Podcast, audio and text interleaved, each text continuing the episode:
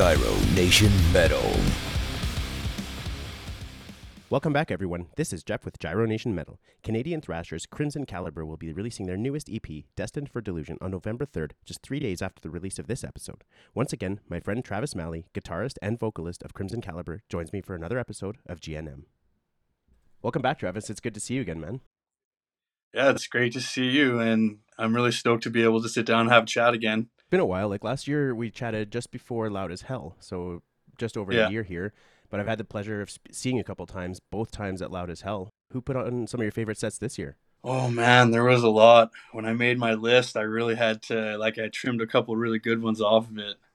Obviously, Jungle Rot was tops for me, although my fucking glasses got broken during Jungle Rot, so that was kind of a bummer. But they're still tops of my list. Um, the homies Juliet Ruin from Edmonton, I really really dug their set. Uh, and another standout for me this year that I'd never seen before was Volt. I guess they're from Fort McMurray. Yeah, they're pretty sick. Um, I really enjoyed them. Yeah.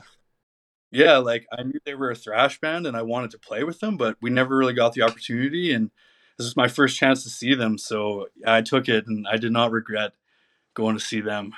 There were a lot of different bands that kind of killed it for me, especially some of the first time acts that I had never seen. Like Necht was really good. I really, like you said, enjoyed Volt. Art of Attrition was one of my tops for sure. Okay, yeah. I think I caught Art of Attrition uh, just a little while back. They're fucking unreal. I found it really hard to choose when to go back to camp and and Yeah. whether make my meal or have a drink or anything like that. It's like I always wanted to be at the stage. Yeah, no kidding. I mean, with the lineup so stacked like it was this year, I mean, it's crazy. And all the international talent that came through, like, you almost feel guilty missing a couple sets at camp. You know what I mean? yeah, exactly. We tried to do as many quick trips as we could, so I would miss only a few songs and try to head back right away. There were a couple times I did lo- lose track of time, but I find it harder and harder now that I'm getting involved with more of the bands and more of the people in Loud as Hell because you're trying to distribute your time, I guess, between the Yeah. people that you know and the music that you want to see. totally.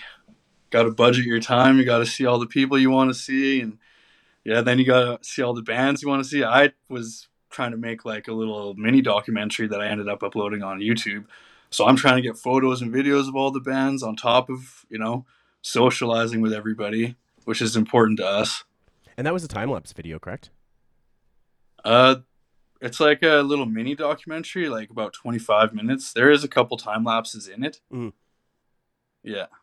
for me, one of the biggest changes at Loud as Hell, and I'm sure this was something big for you as well, was just where the stage was located. It allowed for there to be more shade and more shelter. So it seemed like the crowd was always full. Yeah, totally.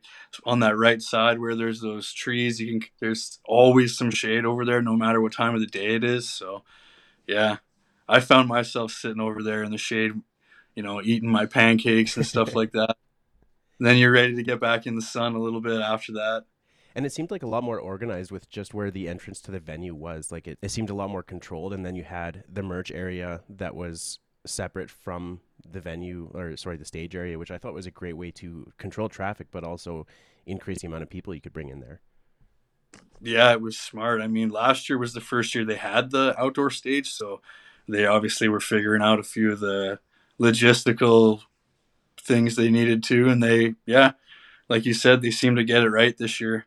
Totally. And it seems like they have the ability to open that up even further if they have to move the stage a little bit further from the building if the fest gets a lot bigger. They're Yeah. setting themselves up for success, and I think that Jeff and team did a great job again. Oh yeah, totally.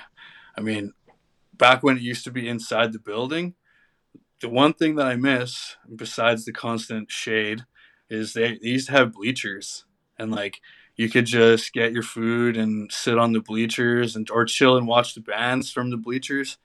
That's my one thing. I wish there was just a little bit more seating, you know, like actual seating. I know they tried it with like the hay bales and stuff last year and like I don't think any like a few people sat on them because they were right out in the sun and stuff, right? But uh, who knows? Maybe that's something like something with a covering, like an some kind of an awning where the people can sit under. I don't know. Yeah, I think the benches and the hay bales were a great idea as well, except the downside is heading out and you can't really see the band. But there were a few times like I just wanted to kind of see the crowd and how they were reacting to the band and just watch everything as a whole, which was also really cool. Like during Jungle Rot, I had to take a, a few moments just to sit down because it was so intense and well, a few other bands as well. And it just seemed like everyone, it was, there was so much energy there. It was great. Yeah.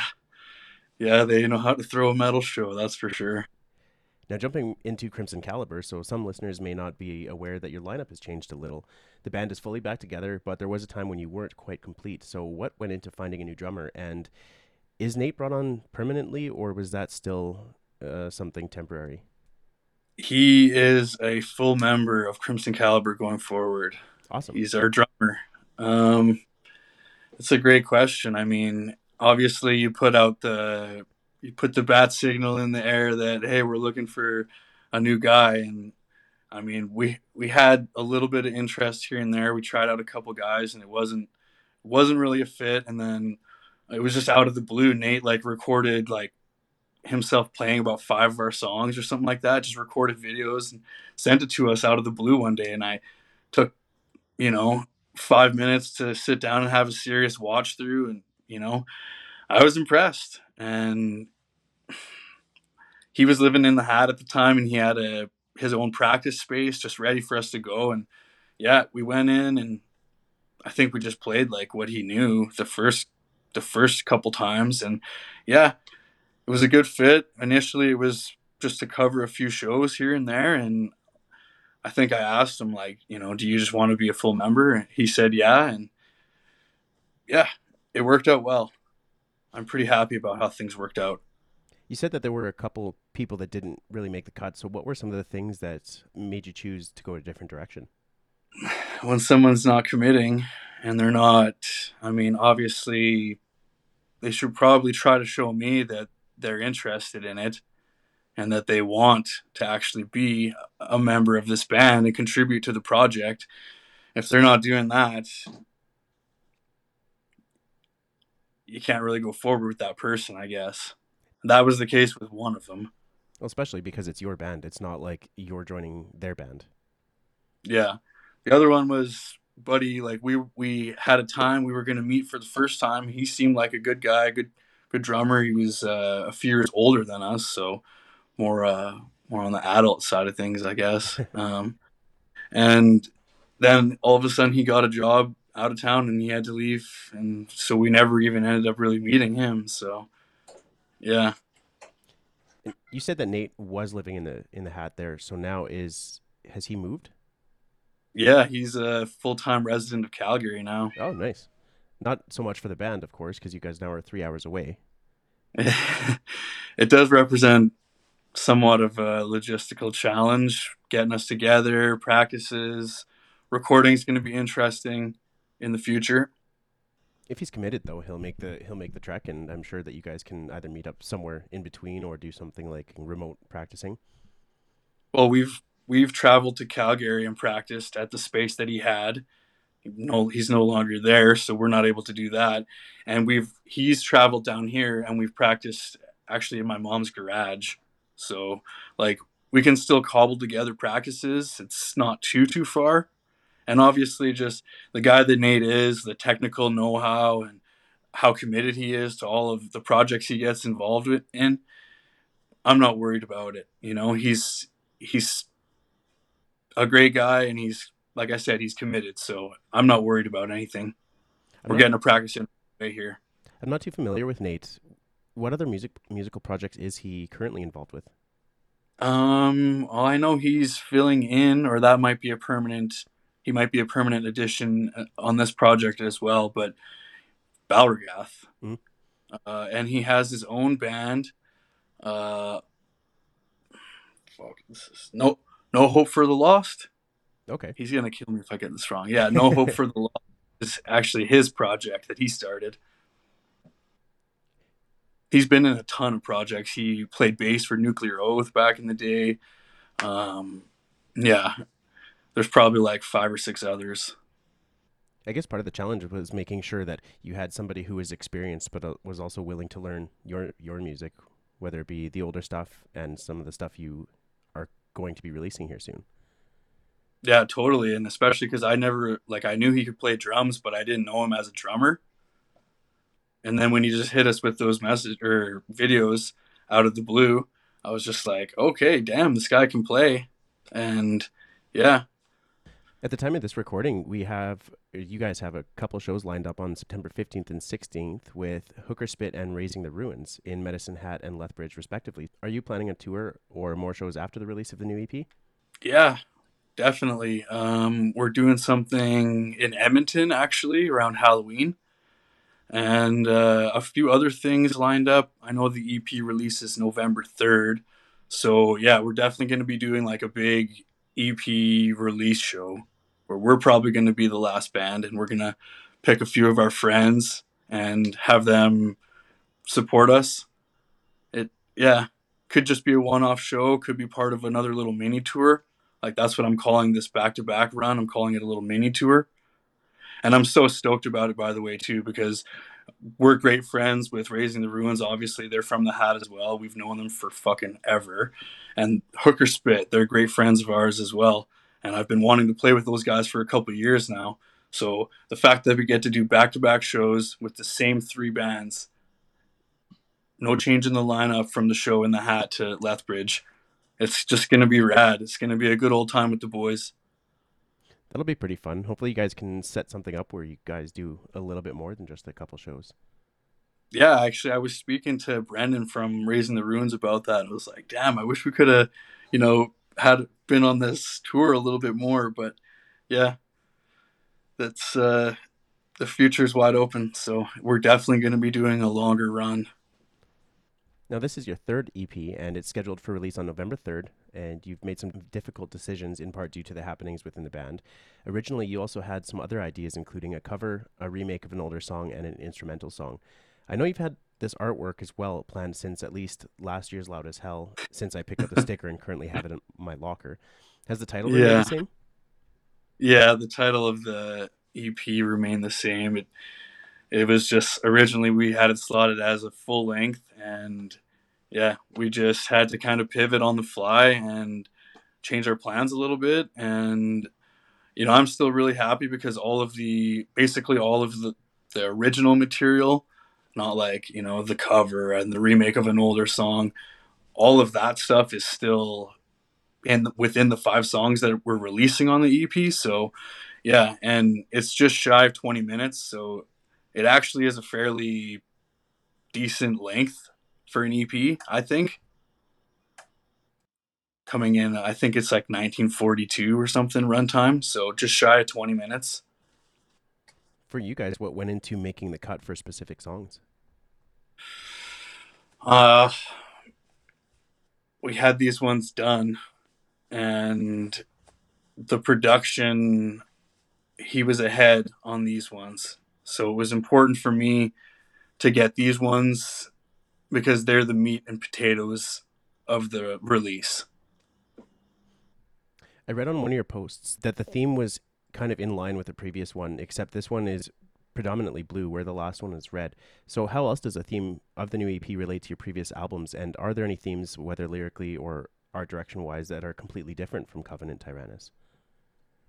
Yeah, tons of different themes. Um, I think I said earlier, in terms of color, we love to just pick a different uh, color as our color scheme and sometimes it has to do with the mood of the album like this one a little bit uh, more of a somber tone a little bit not to use the word depressing but uh, like a little more serious i suppose with our topics and stuff like that that we're delving into with destined for delusion.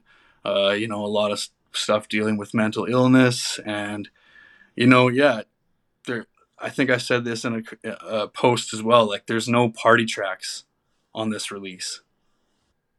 The blue tone kind of is of the of the cover really helps to show that. I think. What are some of the musical elements that you wanted to focus on more this time around, and how did you want the EP to remain consistent with your debut album and the previous two releases? It's a great question. I mean, I wanted to do something a little more mid tempo, a little more like I wanted to explore a little bit more of the lows, which comes relates back to the uh, concept of the album. I think uh, it's kind of like if Covenant Tyrannus was Raining Blood, then this would kind of be like Seasons in the Abyss. If you're a Slayer fan, And clearly you are. We chatted about that last time. Okay, yeah, So when you're thinking of your color scheme and how it relates to the album itself or the release itself, you said like this one is a little bit more depressive and that's one of the reasons you chose blue. So is it when you're writing, is it basically how you're feeling as you're going through the writing process and making those songs, or is it something that isn't necessarily reflected in your personal life? I think it's always reflected in my personal life. It's what I'm interested in at, at the time, combined with just whatever is floating around in my head that I think might be interesting, right? Um, I think this one we did for ourselves. You know, I it's just so easy to talk about all the things that thrash bands commonly talk about, you know? The post apocalyptic stuff, totalitarianism, which is some of our most common themes in our music. But on this one, I wanted to maybe talk about the human experience experience a little bit more, delve into the human mind a little bit more. What makes us tick. I actually wrote some notes like mankind's toxic need to always push the needle one notch too far. Our need to be better than each other instead of cooperate. And I think that's part of the human experience that it's instinct to be competitive, you know? And yeah. Another one is pursuing fleeting moments of joy only to find emptiness. Always trying to hit that next level and next level. And then once you get there, you know, what was all of it for? It's you just kind of have an empty feeling, almost bittersweet. Well, that's just it. A lot of the joy comes from the challenge, and when you do reach Yeah. certain levels, some people are just insatiable in that regard. They don't, they don't really have a sense of purpose, or they want to keep going because it's just not enough. Yeah, exactly. It's never enough, you know. Whether you want the house or you want the, you know, you want your bank account to be full, you want the woman, you want to release your, you want to go on tour, you want to release a big album, and then when you do it, it's never enough. You're always trying to hit that next level. In a way, I can see that as being like addicting in a way because you you have that well a huge dopamine rush, obviously, and you're seeing what you can do. So since you get a sense of that, it's something that a lot of people just chase. Hundred percent, hundred percent. We see that, you know, it's part of our culture. You look at the celebrities, and what do they say? Fucking grind, and I, I'm a billionaire, millionaire, or whatever, because I did this, this, and this, you know, and like destined for delusion. It's interesting me to me how a lot of people that have that mindset they don't quite understand how some people just don't want that. They think that everybody always wants to be on the grind or continue doing better, but sometimes, I mean, some of the most satisfaction I have in my life is my wife and daughter, and it's really nice for me just to be at home and to relax with them. Hundred percent. That's where the joy in our lives comes from, you know. It's the people close to you. Yep, for sure. And excuse me, like the special events too, you know, so, like you said earlier, just standing there during Jungle Rot and just taking a look around, taking the scene in, and you know, that's a moment that you're probably going to remember for a, a, real long time. Oh man, and I know we we've already beat loud as hell to death, but the the pits were insane this year. There was so much energy, and people were there for hours at a time. It was crazy. Yeah, I'm glad I brought my backup glasses, uh, because I ended up needing them. Is that how you I made it all the- glasses? Sorry, Is that how you broke the glasses? I was in the Jungle Rot pit. I don't even. It was kind of dark.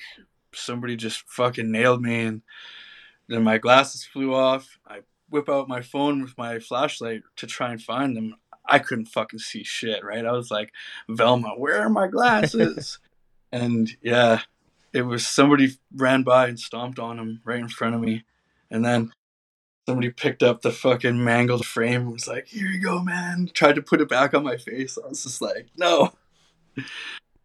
Yeah, they had like two songs left or something. I just decided to walk back to camp because I was pretty bummed out, but I'd already gotten a lot of footage of them and moshed for like I don't know how long the fucking set was, but I felt like I moshed for them for like 30 minutes at least. My brother accompanied me this year, and he didn't bring runners, so he ended up going into the pit, and I believe it was the convalescence, but he went into the pit with sandals and his baseball cap. He came out with neither. Oh, so I ended up finding the baseball hat, and somebody else just a little while later came by with the sandal. It was really strange. Like I didn't know how they identified the person who was missing a shoe. Huh.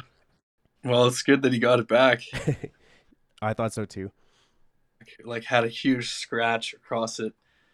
And I was just like, uh, I'm good. And then when we got back to the hat, the fucking optometrist was like, Yeah, you definitely should have kept the frames. I could have fixed it. Oh shit, I was like, Shit, yeah. that sucks. So you ended up getting rid of the frames then before getting back to the med- or medicine hat there. Yeah, I, I chucked him in the garbage at our camp. It doesn't seem like something that could be fixed. It's such such a small amount of metal. Yeah, they were nice Ray Ban frames too. I had made a joke. I said I'll send the bill for repairing my glasses to Jungle Rot. Could you imagine if bands were in charge of incidentals like that, like ripped shirts or broken glasses, lost clothing? I wouldn't want to pay that. no, I don't think any band would tour. They'd be like, "Fuck off." Take care of each other out there. There was that big Russian dude. Did you see him? Oh man, he was like fucking what six nine or something. Yeah, he looked insane. Like he was just, and then there was that Yeah. massive Viking dude that was just standing in the pit that wouldn't move. People are like Was bouncing the one off that- of him. Spirit around. Yeah, That guy's so sick. He came to Alt Waves. He's got like Vulcan. He's got like all of his wristbands from all these like European festivals like Hellfest and Vulcan and stuff. He's got it all stitched on his vest on the back. That's cool. I didn't see that for some reason, but what I thought was interesting is he was standing there, uh, completely straight stance, and people were just they'd plow into him, but he wouldn't move. Yeah. Yeah, I've moshed with that guy a few times now. He's solid. Jumping back into music, and I don't think we touched on this last time, but are there any non-musical influences which you've chosen to incorporate into your music? Non musical? Like, what do you mean? So, like, if you're thinking of film or literature, different types Oh. of books, or even games. Yeah, I mean, friends, Um, family, that kind of stuff. I'm really I'm a big uh, World War II buff, and obviously with that came a lot of interest in the Ukraine Russian conflict.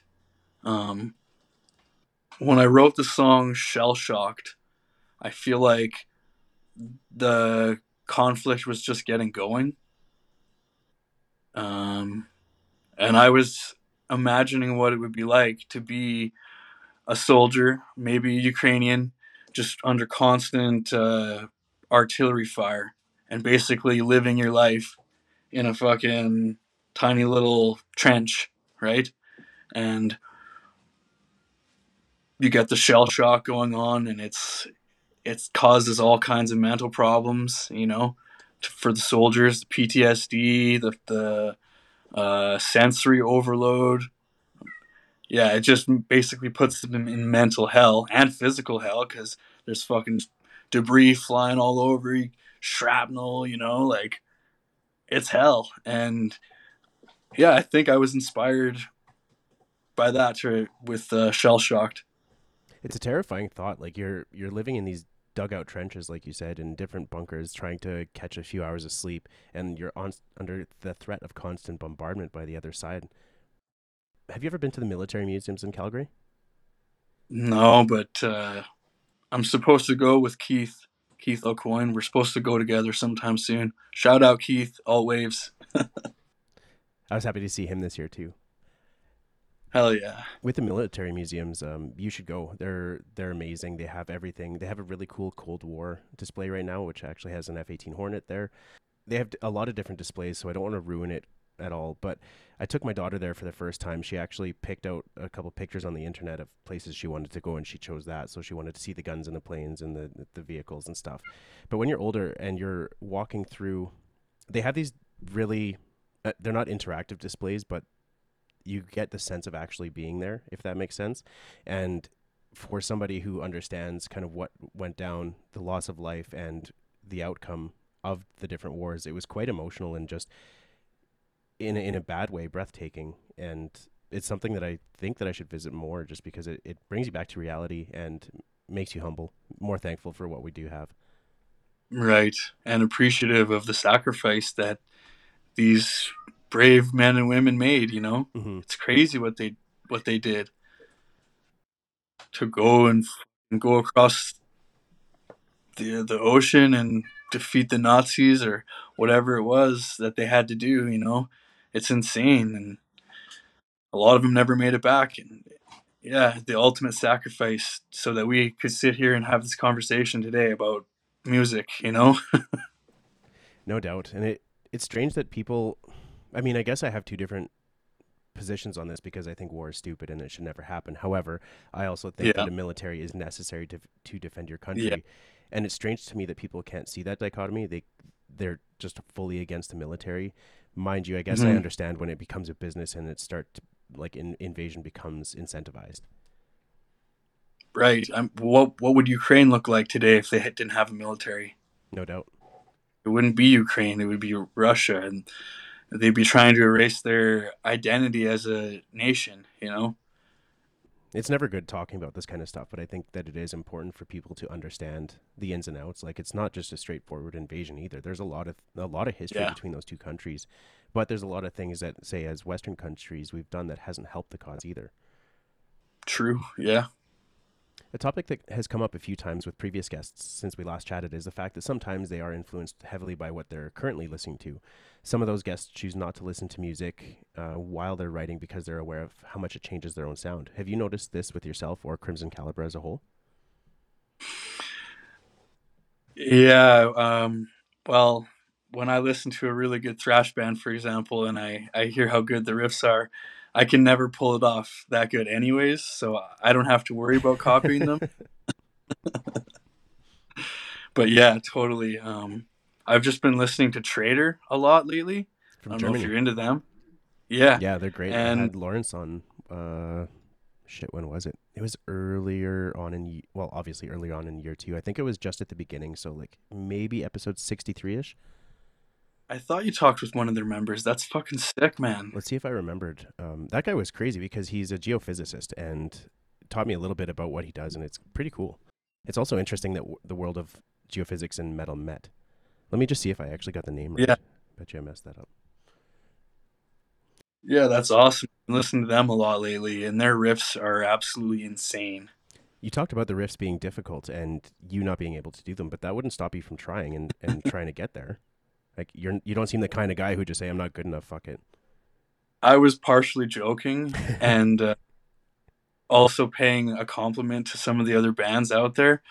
Um, but I just have a totally different style of riffs and you know, I guess sometimes I write something and I think, "Oh, hey, that kind of sounds like this band or that band," but it's never quite the same. And so I'm never worried about being like, oh shit, this sounds exactly like Traitor because I've been listening to them for the last month or two. You know, I it never crossed my mind as something that oh I should I should stop listening to other thrash bands when I'm writing thrash songs. You know, I might get a, a new idea and then I'll I'll pull off that riff in my own way so that it doesn't sound like that. You know.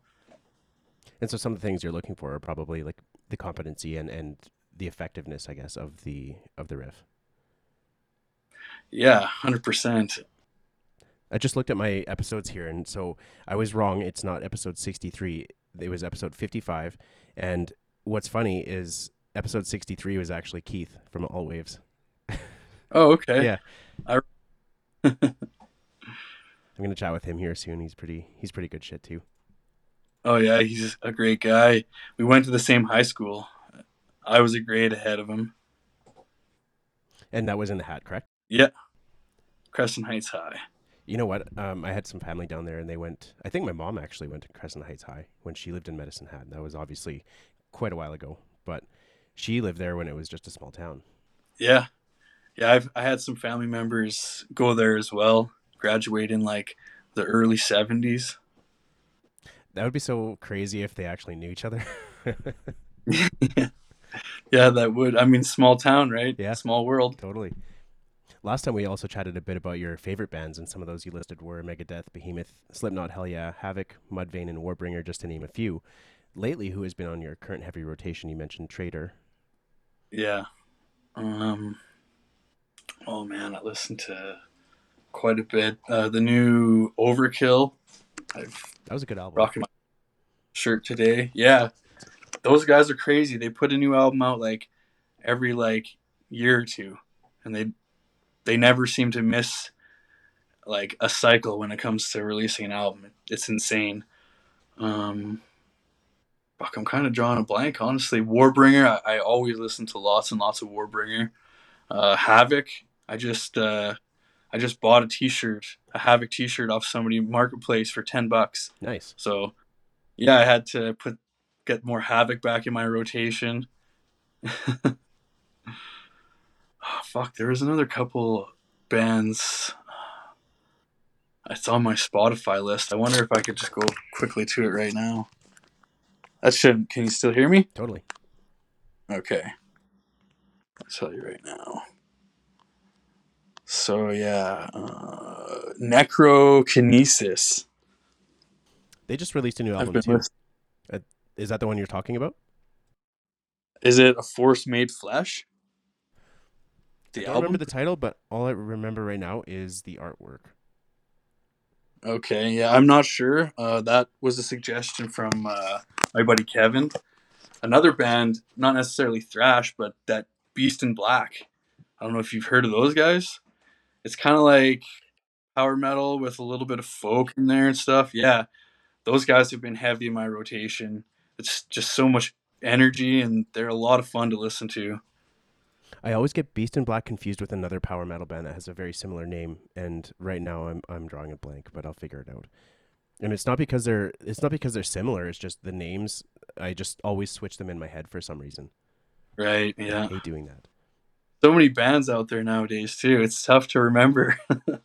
Well, and I'm trying to keep up on uh, every weekly release. So when I go through and listen to an album, I'm like, oh, this is really good. But I, I don't have the time to remember all the songs or the name of the album necessarily. Mhm. But the artwork always sticks out for me. So sometimes I'll forget the name of a band or the name of the album. But it's like, no, I really like that one.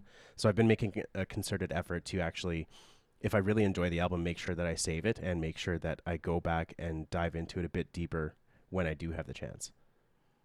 Right. Yeah.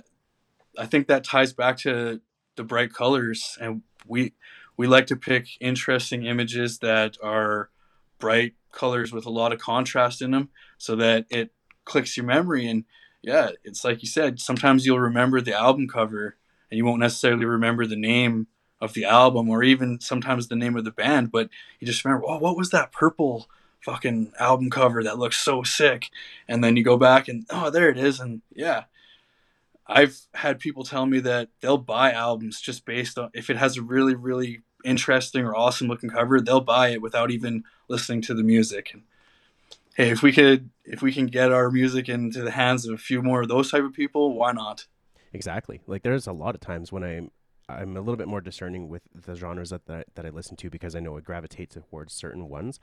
But if if there's a release that's from a different genre but they have a sick album, I'll be like or a sick album cover, I'm like I have to check this out just just because the artwork's so cool. Yeah, that's how I discovered Hammerfall actually. And Wintersun. They were just random purchases. Picked them up at the used music store.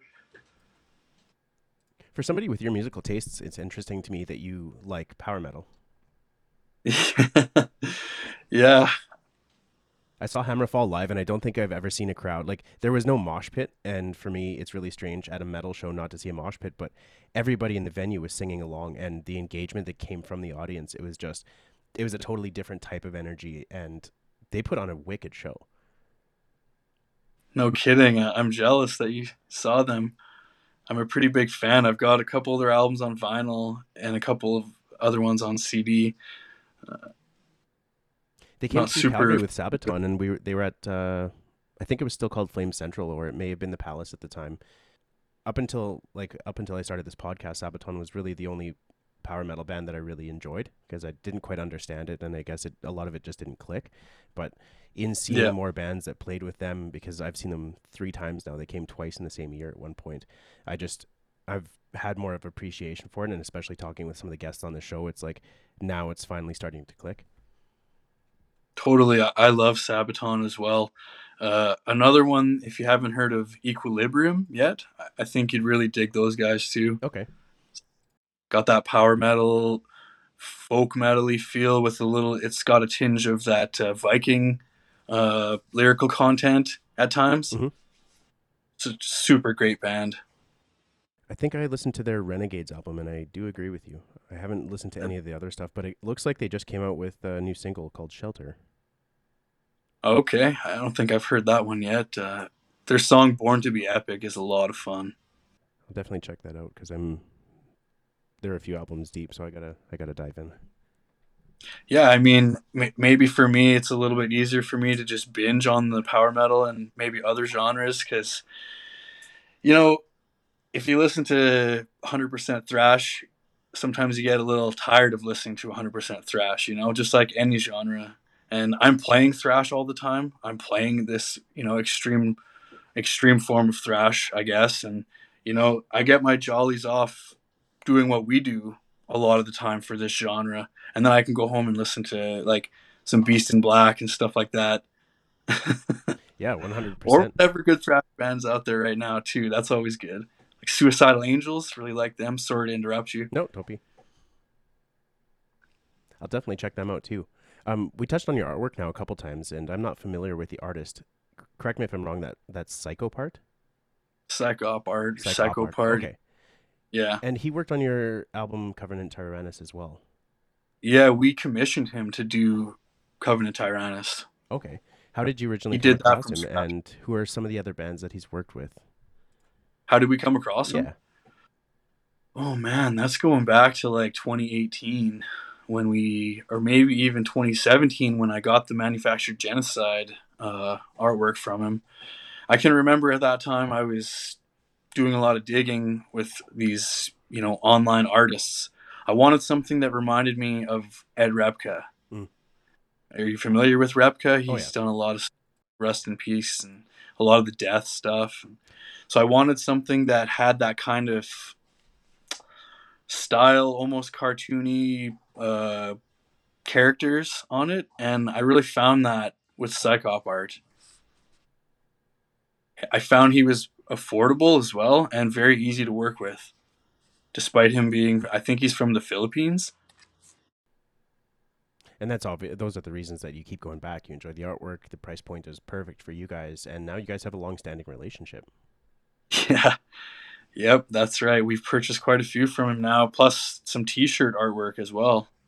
The Trigger Hungry one, um, what we call Devil's Tower, another one that's like the uh, it's black and white, the skeletal figure with the inverted cross at the bottom. So yeah, we've purchased like three or four T-shirt artworks from him as well. It's really good that you can have the same or the same artist work with both your merch and your album. Uh, I know a lot of bands kind of do uh, have different artists for different things, but it's nice when you can go back to somebody that's dependable for you guys. Yeah, totally. I mean, if there was somebody that was like from Canada that was doing something similar that uh, had a comparable price range, I'd probably consider going with them as well. I think one of the kickers for me nowadays, and as much as I love AI art, I think that going to an actual artist is something that if I was making music that I would make an effort to do at all times. Yeah, totally. I mean, it's a very polarizing topic. Uh, I've generated some really cool stuff. Would I use it for my band? No. Just because that work deserves to be to go to a, a human, you know? I totally agree. I, I mean I understand that it's cheaper, it's easier, you can kind of plug in your own your own formula and get pretty much what you want, but other than typing in prompts, it doesn't really take a talent to do. Yeah, I mean, unless you're talented at prompts, if you consider that a talent. what some people are able to generate is absolutely insane. Mhm. And then I try to do it and I get like a couple squiggles in a circle. Me too. I was like, oh, I'm going to be an artist after this. And I plugged it in. And I was like, that still looks like shit. yeah. Yeah, I've had some duds for sure. I've had some cool ones as well, but they just stay in the in a folder. I don't really do anything with it. Maybe I'll use it for like my hip hop project that I don't really profit from or perform with or even have them the tracks on Spotify. What's the reason for that? That you don't want to release this stuff? Or is it just something that you kind of want to keep for yourself? It's not prof- professionally engineered or mastered. And I did all that myself. I'm not a professional when it comes to mixing ma- or mastering. And I've gotten a lot better, but I just don't feel that uh, it's Spotify worthy yet. It's good enough for SoundCloud. Are you kind of using that for for learning as well, so that you can Yeah. eventually mix and master your own stuff? Totally. I mean, all skills that you learn in this field, you can apply them in other areas. And like just since I started, uh, I mean, my computer recently got wiped and I lost a lot of shit. So I'm kind of back to square one with my production and uh, hip hop recording and stuff like that. But around the time that I really started pumping out these tracks, I learned a lot about making scratch tracks for for guitar as well. And so then I was able to get my songs onto the computer and convey my ideas to the rest of the band and eventually into the studio as a form of pre-production, right? So you go into the studio and you have something to record to, not just uh, what's in your head, I guess Mhm. you have all the tempo figured out and yeah you have something to go off of and yeah Before we wrap things up, I have a couple personal questions, if you're okay with it. sure So I've noticed that there are a good number of couples who play in the same band, and most time it seems to be a thing that makes the relationship stronger. For you, what are some of the benefits of having a partner in both a romantic relationship and the same band? benefits we're always carpooling. So it's uh, it's easier to get the two of us into this into the same room you know because we're always together. Um writing music practicing. Amber and i are a really good team for just getting together and practicing our material. It's uh it's like when you have a partner to go to the gym with. You have a you got a workout buddy you know? Uh, we have we're practice buddies you know From an outsider's perspective, it seems like as a couple that you guys are quite strong as well. So it, it seems to be a benefit on both sides. yeah i appreciate that i think the marriage really brought us together As it's supposed to. yeah yeah um no i mean it's been good and it's it's our hobby it's our you know it's our passion it's it's what we like to do together play music and you know nothing is ever going to be 100% perfect you know we have our moments where we don't agree and but at the end of the day you know we love each other and we just keep moving forward and i don't even know what it would be like if i was in this project with someone else ins- instead of amber you know it's probably wouldn't be as much fun On the flip side of things, are there any areas in which you find this dynamic a little bit more difficult to deal with? And how do you both overcome those challenges? I mean, difficult to deal with? I don't think so. Um, I was in a band before, and it was just four guys, and it was more difficult because, you know, we were always bickering. We didn't have that calming female presence to bring us all back down to earth sometimes when, you know, when the boys get get going. Um, so yeah, I don't think I don't think it's more difficult at all. I think it helps us a lot. Do you feel that being connected, so connected to somebody outside of the music, makes your music better or more personal? And if so, how? Outside of the music? Oh, like outside of the band? Well, I mean, you and Amber are connected through the band, but you're also connected outside. Do you feel that that connection outside of the band is beneficial to the music and makes it more personal? Totally, because when we take time off from Crimson Caliber, we take time off together and we do the things that we enjoy. We go for walks. We like to go camping and stuff like that, although we haven't done that nearly as much as we'd like to. We go camping at Loud as Hell. So um, we go to music festivals together and, you know, we don't necessarily always have to be thinking about Crimson Caliber. And but then when we do and it's time to get back, you know, in shape, back on the grind, whatever it might be, we're there and we're fully committed and it's easy. That time off together helps us when we go back to the project. It feels fresh again. It seems like you both continuously push each other to do better in both your personal life and your musical life. I try. Yeah, I mean that's that's what good partners do for each other, right? You got to have each other's back. And last time we chatted a little bit about music as a coping mechanism. Is this something that you both can share while listening to kind of quote each other each other's music despite any differences in your musical taste? Yeah, totally. I mean, she's a little bit more on the metalcore spectrum of things. I don't think I mentioned one metalcore band, but uh, and then I'm obviously more thrash and death metal.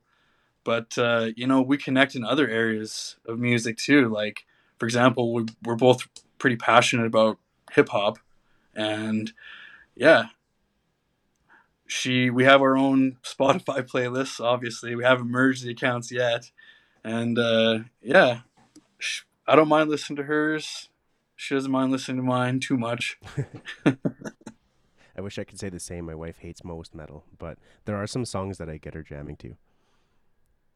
Okay, maybe some Beast in Black. Uh, maybe I don't really know. Like she's all over the place. Sometimes she'll like things with uh, with a little bit more melody. Sometimes she'll like something like Lorna Shore's "To the Hellfire," and it throws me for a loop because I'm like, you don't like any of their other songs. So what is it about this song specifically that she likes? And I don't even think she can answer it, to be honest. Yeah, it's just something it's that, that clicks. Yeah. well, so the new EP, Destined for Delusion, is coming out on November third. That's right. Perfect. I didn't check before this, and then I felt like an asshole if I got it wrong. So, great. Um, and where are you guys releasing it? Like uh, Spotify, YouTube, all that, all the socials. Yeah, absolutely. We go through DistroKids, so it's a really good platform for independent artists for getting your music up on a ton of platforms and I feel like we gave ourselves a little bit of extra time to to promote the album this time and uh, I think the more time that you have the more uh, playlists Spotify will place it on. Ideally, you want a lot of people going and clicking on the pre-save link, which we've tried to blast out there a shitload.